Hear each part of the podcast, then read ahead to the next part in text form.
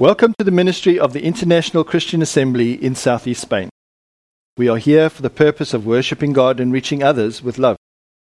We pray that as you listen, you will be inspired and challenged in your walk with God. Good morning, everyone. We have been um, in a study of Isaiah 53. We kind of have been back and forth. I honestly, this is our ninth. this is our ninth installment in uh, this with this passage. But uh, I know we kind of started this in June, June, July. No, June. We couldn't have gotten that many in since July.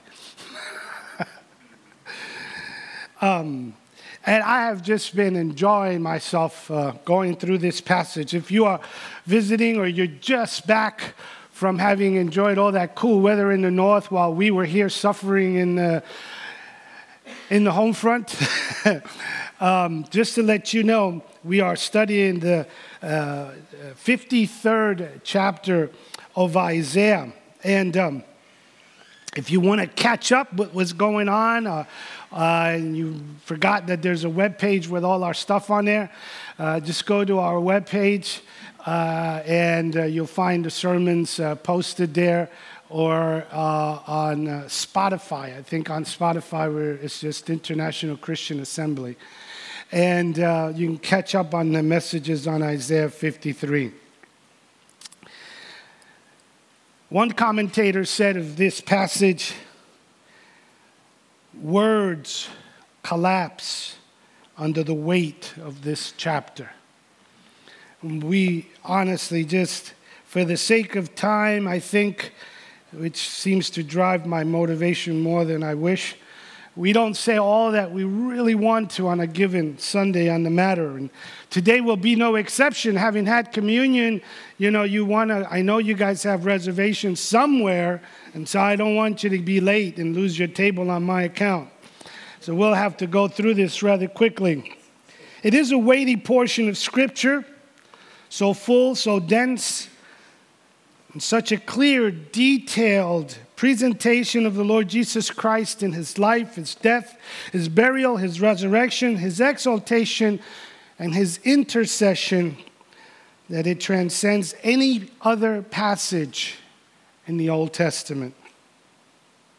When you consider the miraculous fact that it was written, penned by a prophet, inspired by God, 650 plus years before the coming of Christ. How could he have known such specific details of the event? we began this study in uh, Isaiah 52 because uh, we concluded that uh, verses um, uh, 13, 14, and 15 belong to Isaiah 53 all we can figure is that um, the guys that did the chapter divisions must have been having a rough day that day. And he just kind of cut it in the wrong place or something. And, um, but uh, in Isaiah 52, in the first verse that we looked at, which was 13, in that first stanza of the song, um, we learned the nature. We learned the identity, the person is identified in 52:13, my servant, the Eved, the servant of Yahweh. He will be high and he will be lifted up and greatly exalted. And further studies to that in my, uh, in, for myself, I came to understand it is the same verbs that he used to describe God the Father in other parts, but specifically in Isaiah chapter 6 where you find Isaiah looking at the throne of God and he says, He is high and lifted up. Same verbs. This says to us, that which is said of God, the Father, can also be said of the servant of the Lord. Paul said it this way that in him, in Jesus, dwells all the fullness of the Godhead bodily. The writer of Hebrews said it this way He is the radiance of God's glory and the exact representation of his person. Jesus said it this way If you have seen me, you have seen the Father. I and the Father are one. So the servant is identified in the opening verse of the song by God Himself as one who is equal to himself, high, lifted up, and greatly exalted. Let's pray. Father, as we look into your word, we ask that you speak to us, enlighten us, feed us, show us. Help us to see you in all of your greatness, glory, to see redemption for all that it is worth, and to bear the weight of your Spirit upon our hearts as needed. And we ask this in Jesus' name. Amen. Uh, 52, if we would continue remembering what we were doing there some months back in verse 14, we see that God introduces him, the servant, as one who will Though exalted and God in nature, he will be humiliated. And this is the humiliation that we see in Philippians chapter 2, where Paul says, He took on himself the form of a slave and made in the likeness of man, humbled himself unto death, even death on a cross. And then in verse 15, very quickly, he says, He will startle many nations. This is a reference to the second coming. When he returns after his death and his resurrection. And God opens this section here in these verses 13 through 15 by predicting and promising the triumph of the Messiah, the servant. And there, in those three verses, we get the entirety of 52 very much summarized. The opening statement says it all, and then he goes into 53 and explains in detail each one of those three verses. The triumph that was and that is yet to be completed. That was our first uh, stanza of uh, this passage. In verses 1 to 3, just to remind you very quickly, we saw him as the shameful servant. That's how they saw him, that's how Israel thought him and thought of him. Uh, and then verses 4 through 6, he was the substituted servant. When they finally realized and confessed, oh no, he died in our place, he died for us. We were the sheep that were gone astray. And now we are in the uh, fourth stanza of this uh, song, verses 7 to 9. We began this the last time that I preached a few weeks back. We began the passage 7 through 9. Um, and uh, here we see him as the quiet servant. You know, he, he, he went to the slaughter, but he opened not his mouth. And we, we focused on that word slaughter and what that, and what that meant. We want to pick that up again. We want to, we want to re, restart the passage there, 7 through 9. We want to remember that the primary purpose of this passage, and here's where most people get confused, and I really want you to focus on this part the primary part of this passage is not to look at the cross. Though it is a look at the cross, it is not the primary reason for the passage. That's the secondary purpose. The primary purpose of this passage is to look at the final triumph of Messiah, to look at the final triumph of Christ upon his return, at the servant. And what is that final triumph? The salvation of his people Israel. That's what this is all about. Israel will be saved. It was promised in Ezekiel 36 uh, that God would write a new law in their hearts, that God would take out a stony heart and give them a heart of flesh and plant his spirit within them. repeated to us in Jeremiah 31, as we did just a few minutes ago. And then in Zechariah 12 and 13, it talks about the spirit of grace and supplication that comes upon them, the salvation of the nation of Israel. And Paul describes it in this way in Romans 11 very short, very brief, but very powerful. And all Israel shall be saved. Now, that brings us, as I said, to verses 7 to 9, the quiet servant part two. The quiet servant. Verse 7 of these three verses, 7, 8, and 9. Verse 7, we said, looked at the trial. Each verse seems to focus on one part of his passion life, that moment in his passion. Verse 7 looks at the trial, and we looked at some of those words. Um, he was oppressed, and we explained that word. That means hard pressed. And the term um, has to do with all of the form of injustice that came upon him at that trial. The injustice of the trial, the pressures of the trial, the treatment, the physical batterment at the trial, and what all of that meant, and the details of it.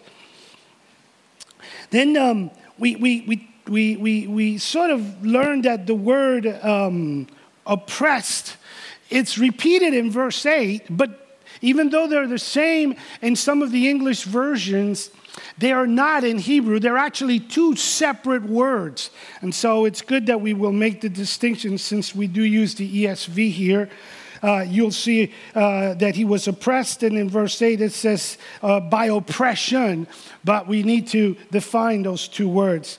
Uh, they're different, and uh, where one talks about being hard pressed, the other one talks about restrain or prison, is another word for it.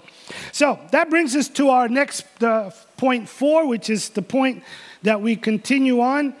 Um, I skipped three. Uh, that was a, a sideline. So Verse 8, here we go.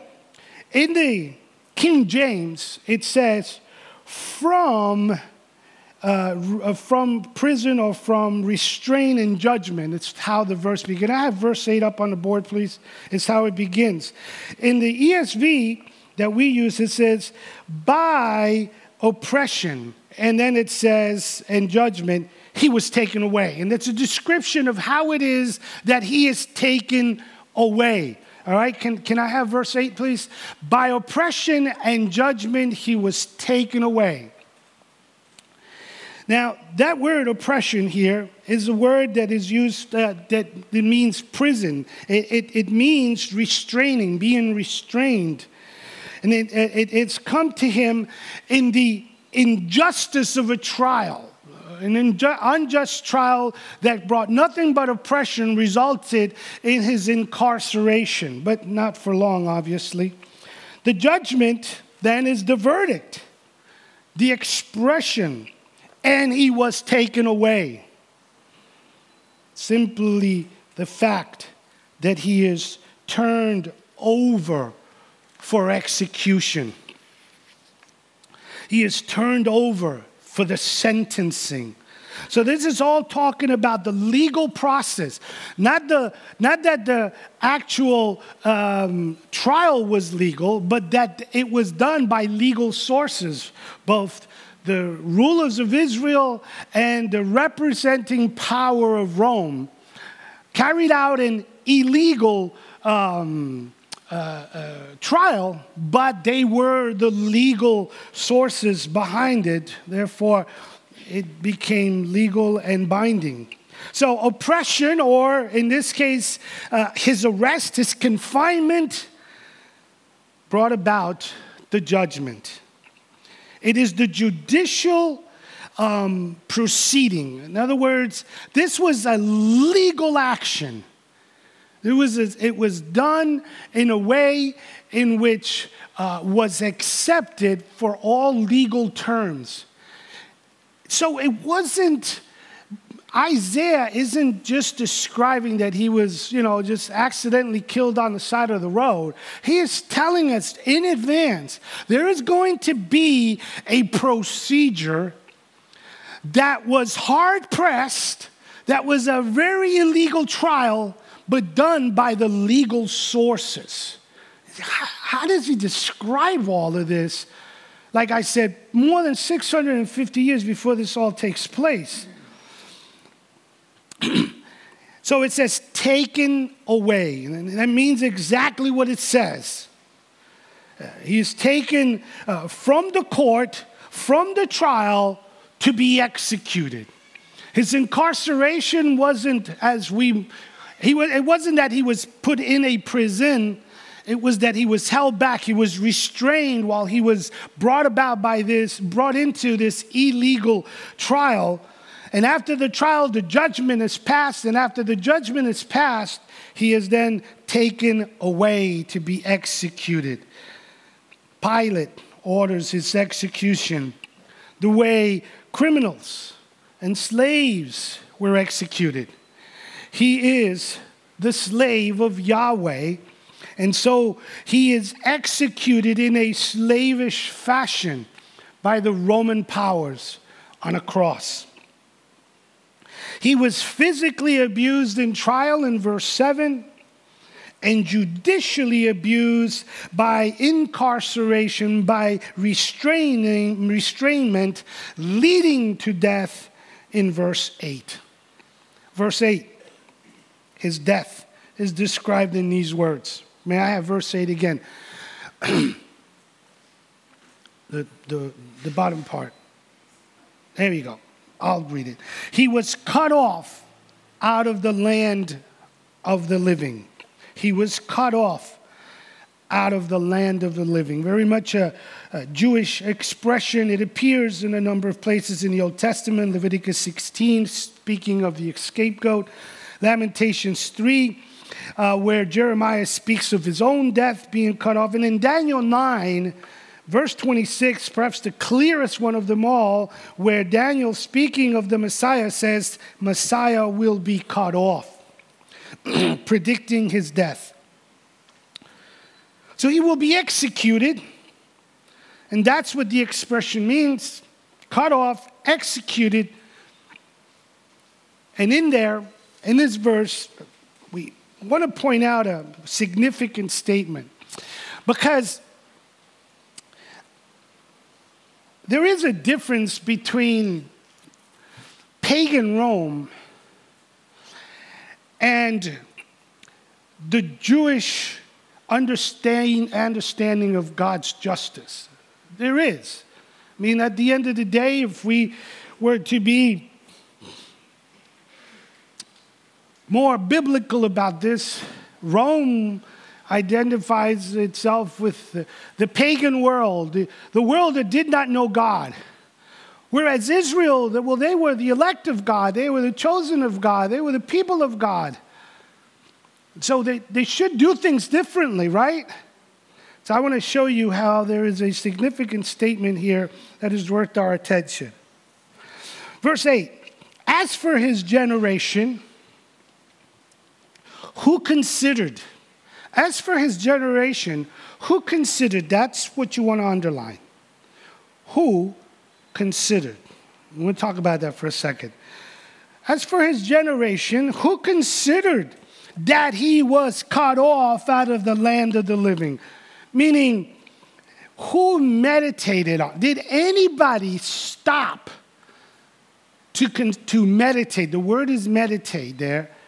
Who stopped and considered what just took place? Did anybody stop to consider the fact that he was cut off out of the land of the living. Who has stopped to meditate on this arrest and judgment and subsequent execution? Who saw it for what it was? Where was the justice? Where were the disciples? Well, they were actually fulfilling scripture. In Zechariah 13, verse 7, it says, Strike the shepherd, and the sheep will be scattered. So they were just, at the end of the day, doing what God already knew they would do. They were long gone, with the exception of two of them. It would require, according to Jewish law, not pagan law, Jewish law, that there be a period of time once a verdict was given for people to step up and speak to the innocence of the one who had been set for execution. I did not know that till I found it in the Talmud.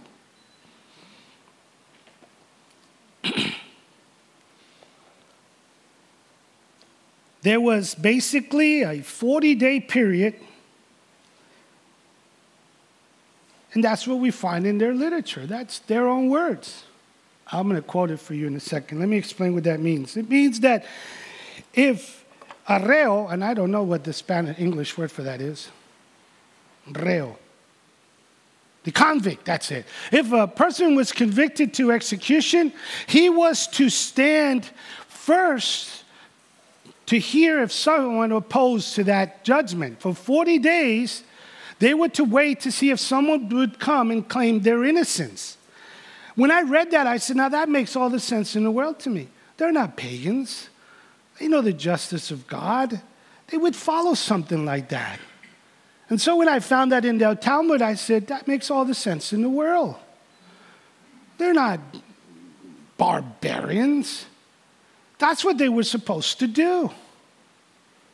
They should have waited 40 days after the execution or uh, uh, or the judgment was passed to see if anyone would come and step forward and say, No, he's innocent. Now, you know they didn't do that. Because I could think of a lot of people that would have stepped up and said he was innocent, don't you think? I think the one at the head of the line was the guy that was brought from the dead just a couple of weeks before.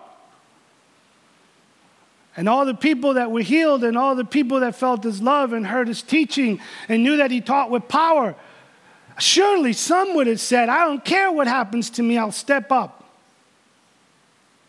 40 days. Let me read to you from the Talmud. These are the words of the Sanhedrin as they put together this statement after they realized we didn't follow the law, our law, our oral law. We could get in trouble for this. So they then put this into their writings. Instead of, you know, after you break the law, you make a law that says you didn't really make break the law. Politics. Let me read to you from the Talmud B. San. 43a. These are the Sanhedrin's words. That's what San means. There is a tradition on the eve of the Sabbath and the Passover, they hung Jesus. And the herald went out forth before him for 40 days, crying, Jesus goes to be executed because he has practiced sorcery and seduced Israel and estranged them from God. Let anyone who can bring forth any justifying plea for him come and give information concerning it but no justifying plea was found for him, and so he was hung on the eve of the Sabbath in the Passover. They're saying that he was judged 40 days before the Passover. And as they call it, hung, hung on a cross on the eve of the Passover. You see, they despised. They despised everything about Jesus. It ran deep and it still runs deep. It hasn't helped, though, that throughout of our human history, the Jews have been treated by so-called Christians, false Christians, so terribly. Early in the Roman Catholic system, way, way back in the early centuries, there was a poisonous anti Semitism brought into our existence of Christianity, and it developed and developed through the centuries under Orthodox and Roman Catholicism, and it continues to develop even into the days of the reformers. This animosity toward the Jews brought about a lot of suffering. Let me I am I love history, but I know I'm going to bore you to death, so I'll be as brief as I can. 1306, excuse me. there are the nine crusades from 1092 to 1303. You think the crusades was only to deal with the Muslim invaders? No, it wasn't. They did a lot of other stuff. 1290, they were expelled from England. 1306 begins the expulsion from France. One that hits home, Spain, 1492, which included Italy because the Spanish crown covered much of Italy at the time through the Aragon crown. In 1536, they were expelled from Portugal. In 1891, from Moscow, and all over Russia as it continued into the 20th century. Refer, we refer, resurfacing again with the Nazi atrocities, and this is all attached to Christianity. False forms of Christianity this old history doesn't help today. No wonder they despise him. Our attitude, folks, our attitude as born again believers toward Jewish people has to be one of unrestrained love, compassion, and an evangelistic zeal. because God isn't done with them. Oh, He is not done. He will bring them back because He loves them with an everlasting love, as He loves you if you are in Christ. Number five, we come to the burial, verse 9, our last verse to look at this morning. Verse 9. And they made or assigned his grave with the wicked with a rich man in his death, although he had done no violence and there was no deceit in his mouth. And they made, um, uh, really should be best translated, and some versions do put this in, assigned. They use the word assigned. They assigned his grave with the wicked. It was appointed that he was to die in a tomb with the wicked. Why? Why was his grave assigned with the wicked men? Oh, because he died with criminals, did he not? He had one on each side. The ultimate disdain was to leave the body to uh, disintegrate on that cross.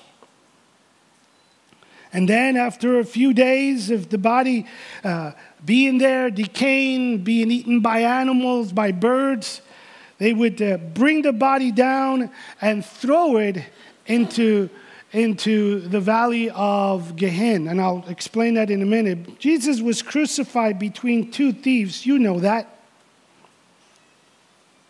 He would die on that cross of asphyxiation they would leave the condemned person there to show to the people don't mess with Rome, or this is going to happen to you. They would leave them there for the purpose of warning everyone. That was the plan. That was what should have happened. Eventually, they would just take the rotted body down and throw them into the dump if no one claimed it. It was the Jerusalem city dump, which was called Hinnom, the Valley of Hinnom. In Scripture, we know it in Mark as Gehenna. It identifies as the place where the worm never dies, according to Mark 9 and Isaiah in the last verse of his book. Jesus said that it's a depiction of hell. It's a horrible place. It was just a city dump where there was a constant fire and they would throw the corpse there. So he was executed with criminals and he would end up like a criminal. That was what was assigned to him. But the verse doesn't say all of that. It doesn't stop right there, does it? But it says, assigned to the wicked, but with a rich man in his death. But God. I love it when I can say, but God. That means he steps in and says, that's not my plan. I have a different plan. But God wasn't going to let that happen. No, because in Psalm 16, there's a prophecy that said he would not allow his Holy One to see corruption. And so in verse 9, he gives us an amazing turn. His grave was assigned with wicked men, yet, instead of that, he was with a rich man in his death. Now, how did that happen? He was with a rich man. That man has a name. His name is Joseph. Joseph from Arimathea. This man, Joseph, became a disciple of Jesus Christ, but he seems to have done it quite quietly, as though we seem to understand that he was a member of the Sanhedrin, at least a Pharisee. And in Matthew chapter 27, verse 57 through 60, we have the account where God says, yeah, no, I have another plan for my son. Verse 57 through 60 says, In the evening there came a rich man from Arimathea named Joseph, who himself had also become a disciple of Jesus. This man went to Pilate and asked for the body of, the, of Jesus. Pilate ordered it to be given to him. Joseph took the body, wrapped it in a clean linen cloth, laid it down uh, laid, his own, uh, laid it in his own tomb, which he had hewed out in the rock, and he rolled a large stone against, against the entrance to the tomb and went away. And do you know why? Well, I can tell you that it was because it was the eve of the Sabbath. And, uh, you know, he was a rabbi. To the people, he was a rabbi, right? The king of the Jews was the sign. And, and so they said, uh, we can't leave him there. He, he's a rabbi. He, he, can't be hanging on a cross on the Sabbath. Let's get his body down. I, I could tell you that. I could also tell you that Joseph of Arimathea, well, he must have been, you know, he must have been a powerful guy. I mean, he went to Pilate, asked Pilate for something, and Pilate gave it to him, almost as if to say, Listen, dude, you don't give me his body, I am not putting money into your next campaign.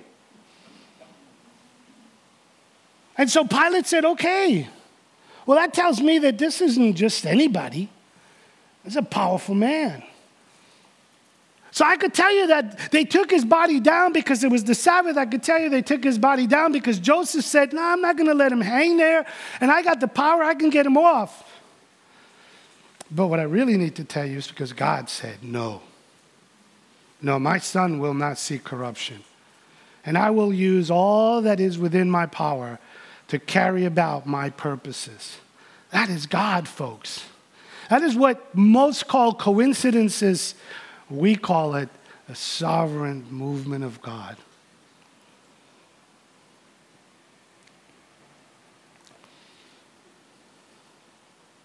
A testimony. He would not see corruption. He would be buried with the rich because this is a testimony to his sinlessness. Why? How do we know that? Listen to what it says in verse 9 because he had done no violence, nor was there any deceit in his mouth. This is why God intervenes, because the sacrifice was perfect, because he accepted it, because he said, Well done, my good and faithful son. He accepted the sacrifice because there was no violence, there was no deceit, meaning that he was holy on the outside, he was holy on the inside. There was nothing in his mouth of sinful nature, there was no behavior of his sinful nature. And he showed himself to be willing, like a lamb, quietly to the slaughter. So he opened not his mouth. A testimony to his sinlessness to its perfection. a testimony by his Father, and a very small first step in his exaltation. The first step to the exaltation of Jesus Christ was that he was buried with the rich, not with the sinners in the city dump. That he would not see corruption, that he would be taken down, properly wrapped, and put in a proper grave. The first step to the exaltation. Even before his resurrection, the Father said, I will not allow any further humiliation. God honors Jesus in his burial because there was no, no sin inside, no sin outside. And in a few hours, on the third day, he comes out of the grave and eventually ascends all the way up to his full glorification. It's a sweet testimony of the fact that the humiliation was over. It was over. He had humbled himself to the point of death, and that's all that was necessary. His body did not need to see corruption. Paul says in uh, 2 Corinthians chapter 5, I want to close with this. It's a verse that honestly hasn't, in times past, been quite puzzling to me.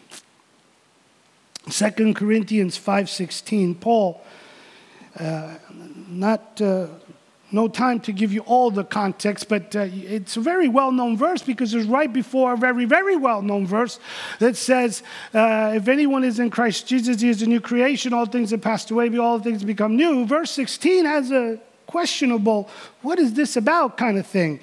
Verse uh, 16 says, From now on, says Paul, therefore we regard no one according to the flesh. What does that mean? Even though we once regarded Christ according to the flesh, even though we once regarded Christ according to the flesh, we regard him thus no longer. What, what, what, did he mean by that? What was he saying? Well, he's a Jew, right? And he knew exactly what Judaism had become and had come to think of Christ. And even though we once regarded Christ according to the flesh, he says, we have now known Christ the way it was told to us, the way it was perceived to us. I knew him as a man, and I had the typical standard rabbi, zealous, passionate, anti Jesus attitude that the Jews had taught me. And that's what he had referring. What's what he was referring? Even though we once regarded Christ according to the flesh, we regard him thus no more. Now I know.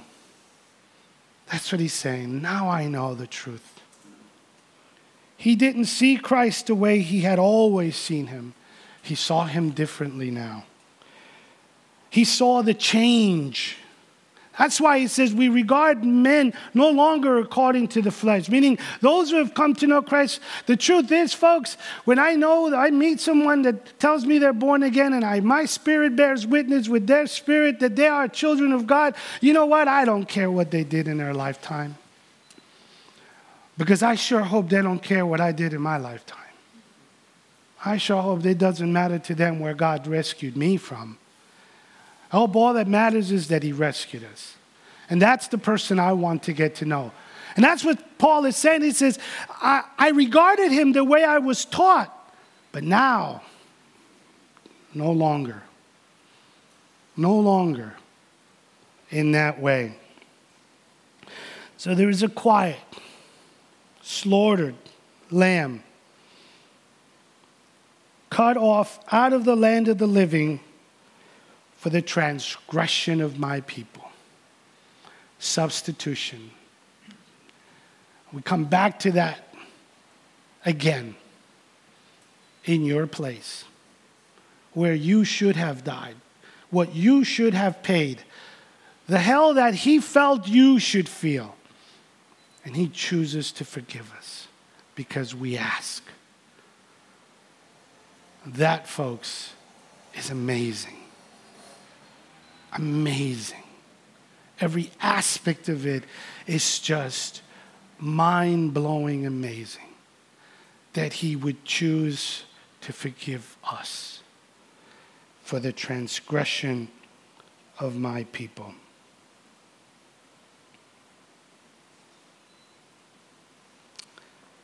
Lord, we thank you. We thank you again for the clarity, the power of this amazing portion of Scripture. And we're just scratching the surface, Lord. We know that. It's worth coming back in a few years and doing it again. Because we will never get tired of understanding what it meant for you to leave the throne of heaven, to humble yourself, to become human, to become like your creation in order to save us. We will never tire of that story. We will never tire of its truth. Because by it, Father, we were made children of God. By it, we were brought out of darkness into life, out of death into life. By it, Father, we who were the children of men became the children of God. So thank you, Father, for your word and for the clarity of it. And may it cause us to live a grateful life. Uh, a life, Father, live for others. Sacrificing the gospel words into the existence of other hearts, Lord, so that they too may be freed from the punishment of sin. Father, we thank you for your written word in Jesus' name. Amen. Thank you for listening to the ministry of the International Christian Assembly, a ministry of AMG Spain and AMG International. For more information, please visit our website at www.rcatorrevieja.org. This audio file is not copyrighted.